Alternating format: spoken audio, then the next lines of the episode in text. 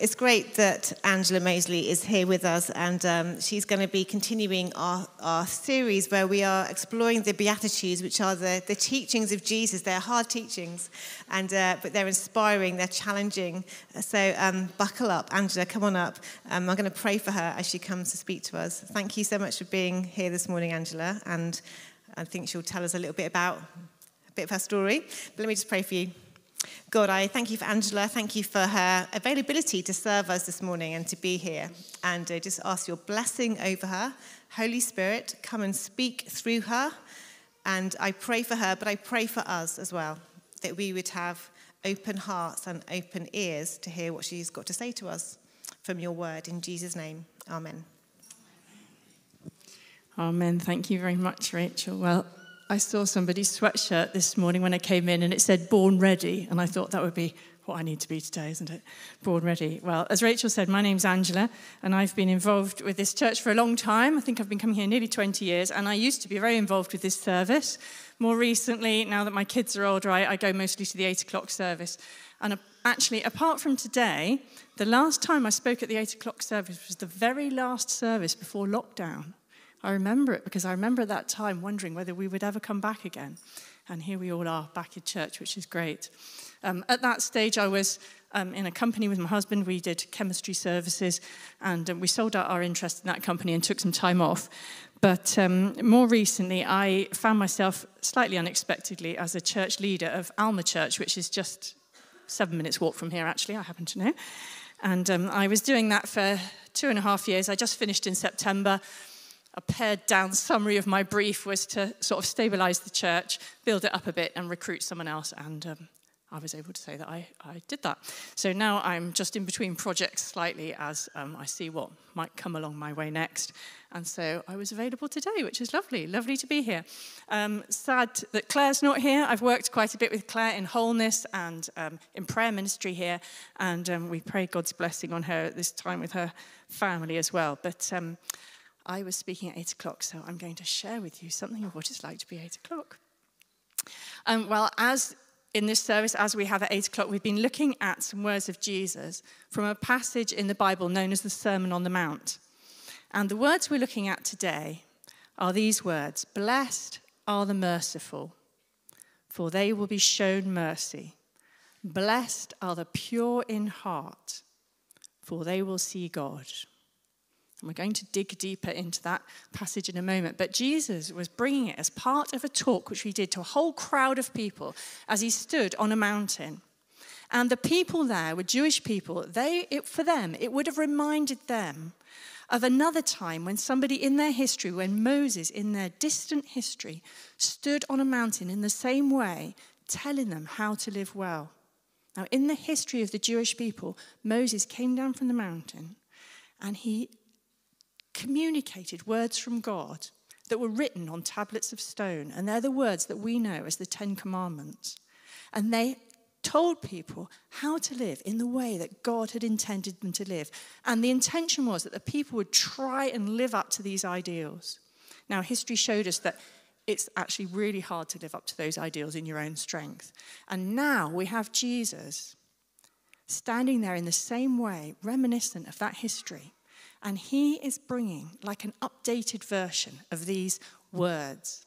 He's bringing words which are um, going to be not now written externally in stone, but written in the living place of our hearts. They're going to be internalized and living in our hearts. They become part of us and they're applied into our lives by the Holy Spirit, which means that as we walk in that way, we're able to sort of live up to the way that God has made for us.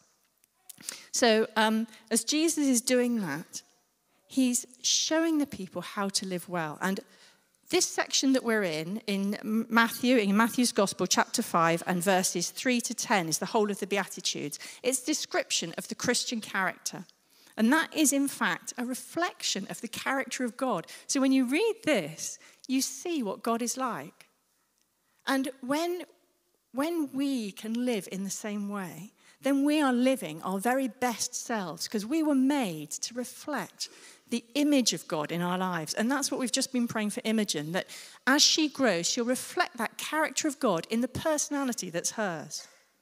We've been looking at um, two of the, these um, sayings each week, and the ones we've come to this week are the fifth and the sixth sayings, which are blessed are the merciful, for they will be shown mercy, and blessed are the pure in heart, for they will see God. Now, I wonder what you think about when you think about mercy and being merciful. Some of you might know other biblical references that mention mercy. Um, but in our normal everyday lives, it's not always a word that we use very much, is it? I think when I was thinking where else I've thought of it, I think of um, perhaps children's stories where there's some ruler who's um, towering over a poor, pitiless person who's there begging for mercy. Is that the sort of image that might come to your mind? But I don't think that's what Jesus is talking about here. He's not talking about teaching us how to um, respond when some big opportunity for mercy comes along. He's trying to teach us how to develop a way of living in a merciful way, like creating a culture of mercy in our lives so that mercy is just our natural way of being. And when we talk in sort of Christian language and words you come across in church, mercy is often in a group of words like with mercy, forgiveness, grace. You might often also have them linked with words like judgment and justice. You might have heard that quite helpful little adage which helps us to understand how those words get separated out. Justice is getting what you deserve. Mercy is not getting what you deserve. And grace is getting what you don't deserve. And many of the gifts of God come to us as gifts of grace, don't they? Grace giving to us things that we don't deserve. But God is also a God of mercy when He kind of has a way of finding a way around so that we don't have to get what we do deserve.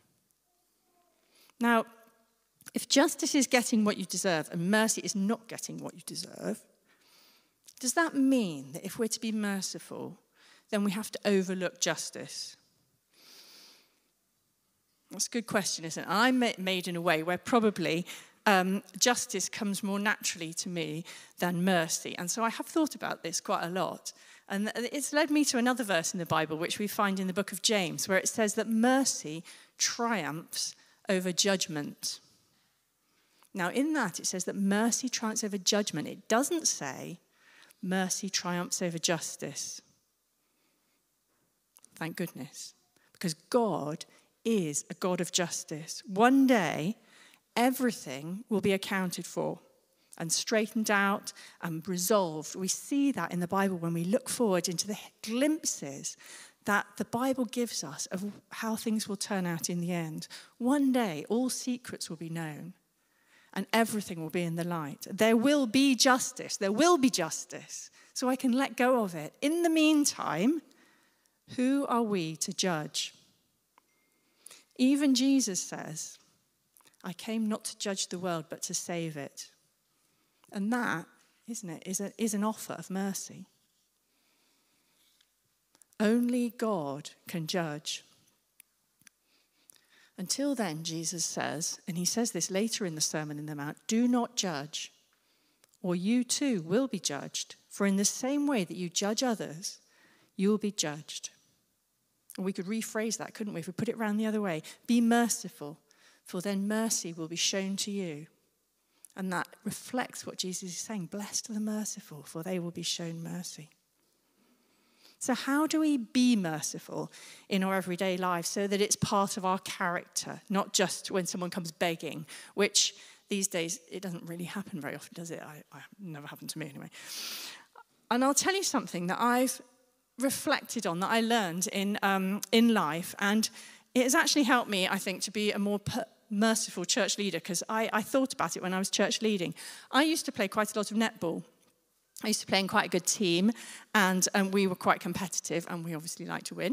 And sometimes somebody in the team would um, maybe be a bit off their game. or we might have a substitute, or there might be a new person that we're trying out, and then the spotlight's a bit on them, isn't it? And at those stages, if somebody wasn't playing very well, I noticed that there was two ways that the team could respond, and two ways that individual people, including me, could respond. And I did notice that if someone wasn't playing well, if the team started giving them the message, you need to step up. You, um, what do you think you're doing? Oh, not again. Oh no. Then it makes the person shrink down, doesn't it? it I've never seen someone play better and step up when they're under that sort of feeling. But if the team responds in a different way, if they start to say, Oh, um, we're with you, keep going, it's okay, we don't mind, we're, we're with you, try again. That was just, well, in sports terms, unlucky, even if it wasn't unlucky, but you know, unlucky, you're doing your best, you're doing great. That kind of like opens the people up. Can you just imagine it, how it makes the people sort of expand and want to try again? It gives them a second chance. And God is a God of second chances. And I think that that's mercy. That's not giving those people what they deserve, in our judgment, what they deserve. It means starting from here, the past is gone, and letting God sort out that judgment.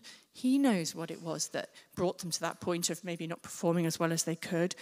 We can offer mercy and a chance to move on from it.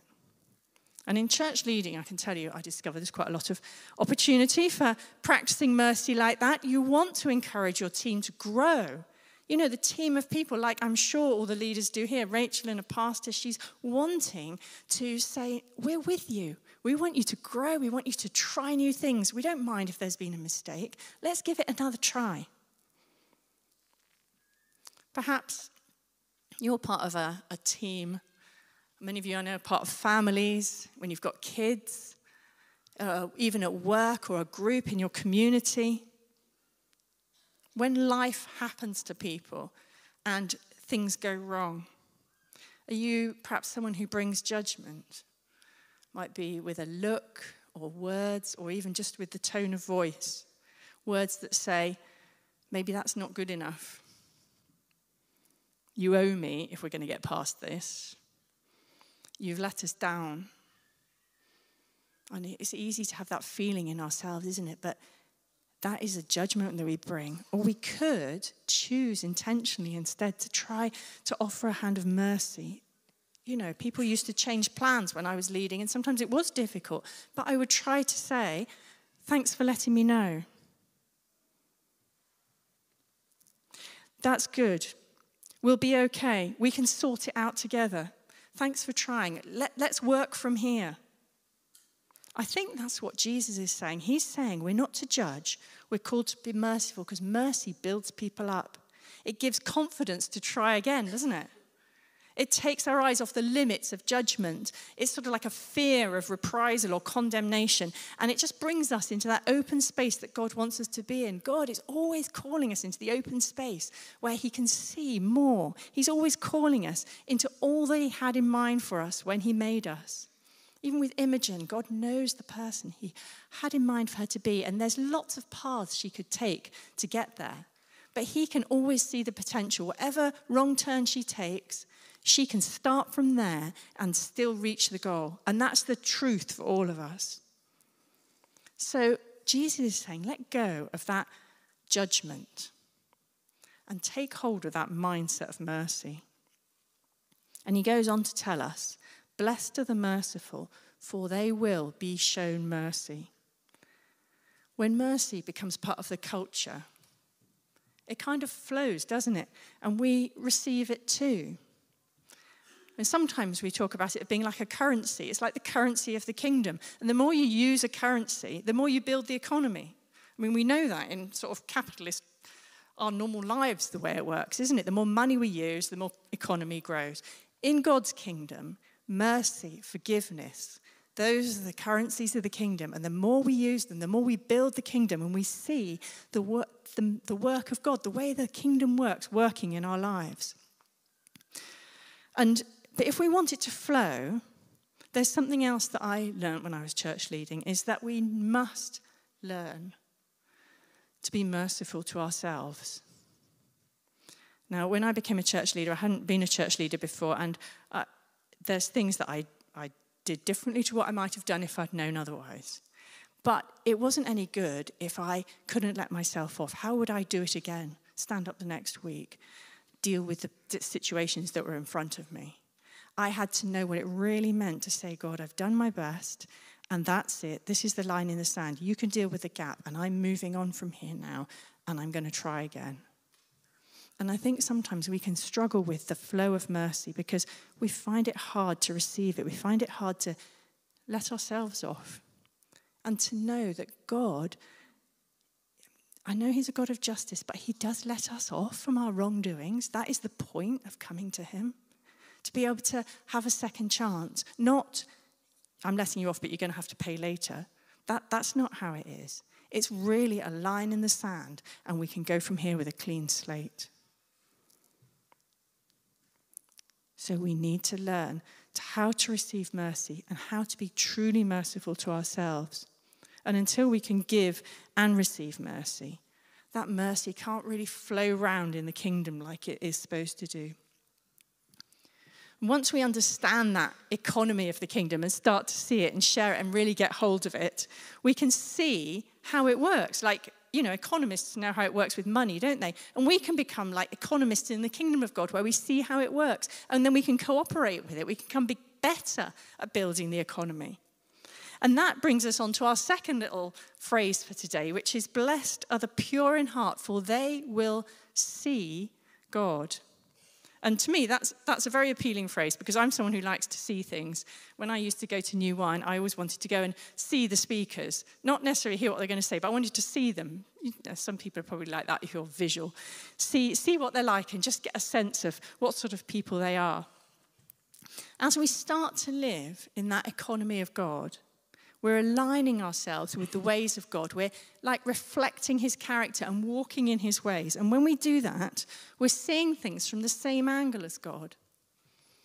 It, it says in the Bible that it's like opening the eyes of our hearts so that we can see more than we just see with our physical eyes. It's like getting behind the scenes of what the world tells us we ought to care about and we see past all the things that distract us and pull us in different directions. I mean, we all live such busy, complicated lives. There's so many things that are pulling us in different ways, and things we do have to attend to. But if we want to see through, we need to align ourselves with the vision of God. Someone who had a pure heart in the Bible was, was Jesus.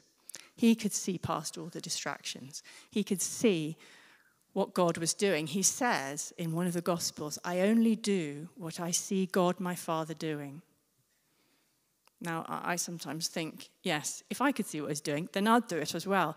You know, it'd be a bit easier then, wouldn't it, if we could just see what God was doing? But here we're learning that we can begin to see more clearly what God is doing. If we align ourselves with God, we, we, we're with His character. And then as we do that, it purifies our spirit, and we can see God in the people around us. We can see God in the world around us. And we can see God in the things that are happening, even like where God is involved, like you say, in the food bank. How do we cooperate with that? How do we cooperate with God's work in Imogen's life as she grows up? We can see what's going on. Um, I've got a, a, little story about getting behind the scenes and seeing what's really there. Um, my daughter, Rachel, who she started coming here when she's five, she's 24 now, um, but um, she, she works in a coffee shop in Westbury on Trym. But she has had the opportunity a couple of times to go to Spring Harvest, which is a big Christian festival. And when she's been there, she's been the stage manager um, and that part of being the stage manager in the big venue, they have lots of famous name people come. So obviously, I was a bit jealous because I like seeing people, and she was getting to see them all. Part of being the stage manager is she gets to mic them up before they go for their talk, go and do their talk in the evening. So um, they would be well-known people with a lot of hype around them. They've been invited. The crowds are coming to listen to them. They've probably written books. They run churches. They've done amazing things and she is meeting them face one to one, face to face as she mics them up. And she, it was very interesting because she said she didn't tell me what applied to who, But she said some people were really lovely. They talked to her, they were interested in what she did, they, they sort of cooperated. And some people, they didn't even see her. It was as like she wasn't there. They just were so busy thinking about themselves or dealing with their teams or whatever. And she said, You really got to see the person behind the scenes. I think that was fascinating that when we get behind the scenes, when we get past all the hype and the lights, we find out what's really there. And I think with the world, our culture, with the church, sometimes all those things, they can make it hard for us to see God behind the scenes. We need to get there. So, how do we get behind all that? How do we see past all that? Now, Jesus is showing us here. But these words about becoming pure in heart, they would have reminded the people listening of other words of a great king years before, King David. As in David and Goliath, you might have heard of him. And he wrote many prayers in the Old Testament. He wrote words like, Who may ascend the mountain of the Lord? Who may stand in the God's holy place? The one who has clean hands and a pure heart.